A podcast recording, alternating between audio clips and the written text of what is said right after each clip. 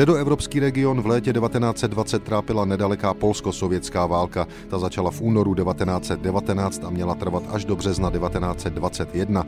Hlavním hybatelem této války bylo sovětské Rusko, které se po poválečném obnovení Polska snažilo znovu ovládnout někdejší území carského impéria, která teď patřila právě Polsku.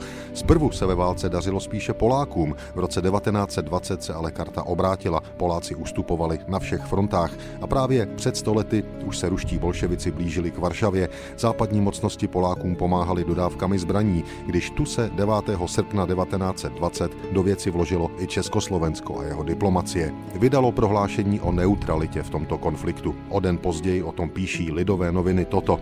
Vláda Československé republiky nikdy se netajila politováním nad tím, že k válce mezi národem polským a ruským došlo. Doufáme ještě, že válčící národové sami poznají zhoubnost války i pro vítěze. Ve válčících národech lidé umírají hladem, ale jejich armády pohlcují a ničí statky potřebné pro výživu obyvatelstva.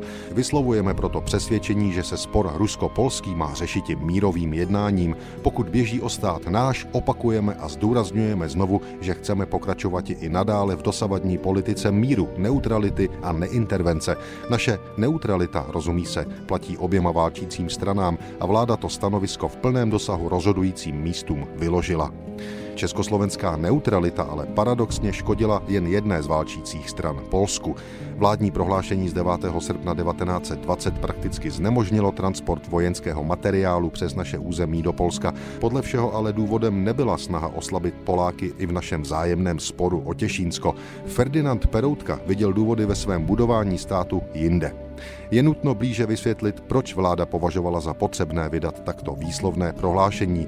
Vyjadřuje zajisté velmi dobře její ideologii, která byla upřímně mírová. Tajně a nevysloveně však vyjadřuje i politický stav země.